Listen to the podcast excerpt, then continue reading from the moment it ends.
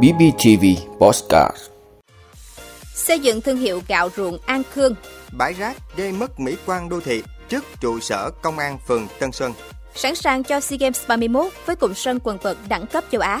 YouTube ảo lên ngôi tại Nhật Bản. Hồng Kông, Trung Quốc có lãnh đạo mới. Đó là những thông tin sẽ có trong 5 phút trưa nay ngày 9 tháng 5 của BBTV. Mời quý vị cùng theo dõi.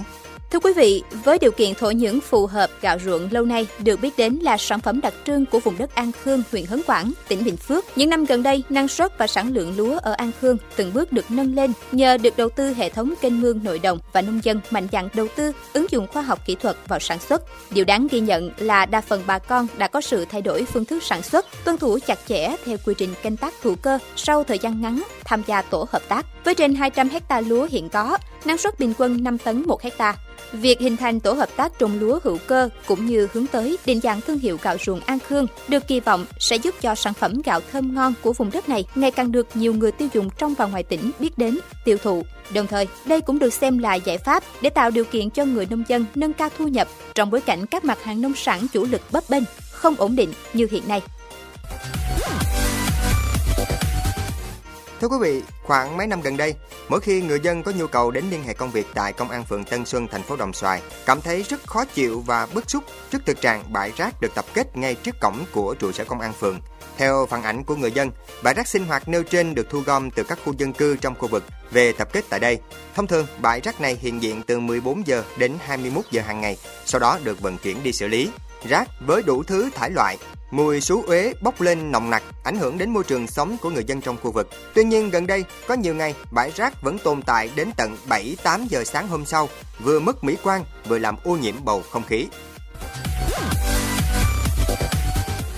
Quý vị, lễ khai mạc SEA Games 31 chỉ còn vài ngày nữa sẽ diễn ra. Đến thời điểm này, công tác chuẩn bị tại các địa phương đăng cai cho sự kiện lớn của khu vực đã gần như hoàn thiện 100%. Tại Bắc Ninh, cụm sân quần vợt Hanaka Paris Ocean Park, thành phố Từ Sơn được đánh giá cao bởi quy mô và các trang thiết bị hiện đại hàng đầu Đông Nam Á, cũng sẽ tổ chức lễ đón nhận băng kỷ lục châu Á cho tổ hợp sân quần vợt lớn nhất châu Á do Liên đoàn Kỷ lục châu Á trao tặng vào ngày 10 tháng 5 tới đây. Cùng với đó, tại đây cũng sẽ diễn ra tuần văn hóa chào mừng khai mạc SEA Games 31 với nhiều hoạt động văn hóa sôi động, đưa Hanaka Paris Ocean Park trở thành một trong những tâm điểm các hoạt động chào đón sự kiện thể thao lớn nhất Đông Nam Á.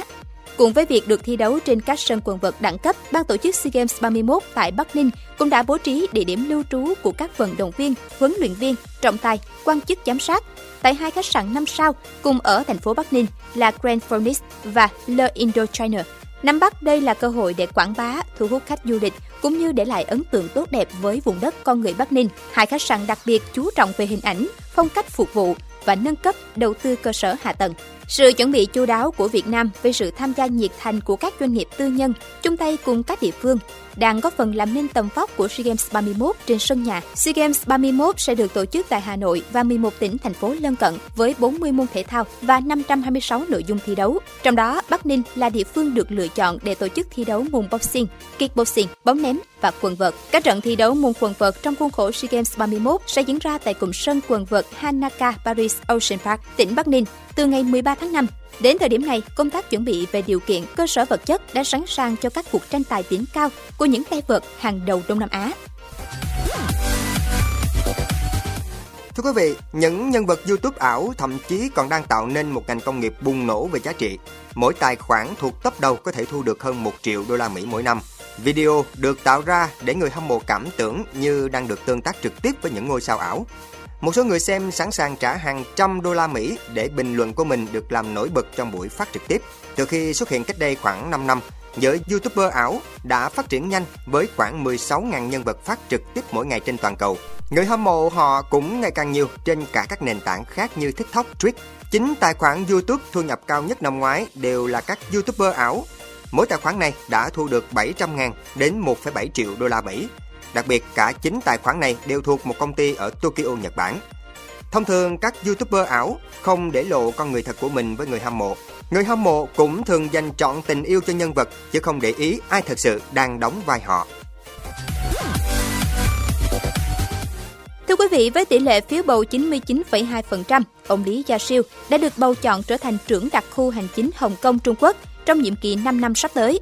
Ông Lý Gia Siêu năm nay 64 tuổi, đã từ chức Tổng thư ký hành chính Hồng Kông vào tháng 4 năm 2022 và đăng ký tham gia tranh cử, đồng thời là ứng cử viên duy nhất cho vị trí này. Trong cương lĩnh tranh cử được công bố trước đó, ông Lý Gia Siêu cho biết sẽ tập trung giải quyết bốn vấn đề chính như tăng cường năng lực quản trị của chính quyền đặc khu, tăng nguồn cung nhà ở, nâng cao năng lực cạnh tranh của Hồng Kông. Dự kiến ông Lý Gia Siêu sẽ chính thức nhậm chức trưởng đặc khu hành chính Hồng Kông vào ngày 1 tháng 7 tới. Ngày 8 tháng 5, các thành viên Ủy ban bầu cử đại diện cho 7,5 triệu người dân đặc khu Hồng Kông bỏ phiếu bầu chọn nhà nhà lãnh đạo mới với ứng viên duy nhất Lý Gia Siêu, Zhong Li. Theo tờ South China Morning Post và Tân Hoa Xã, cuộc bỏ phiếu diễn ra từ 9 giờ đến 11 giờ 30 phút ngày 8 tháng 5 theo giờ địa phương. Có tất cả 1.461 thành viên Ủy ban bầu cử tham dự cuộc bỏ phiếu.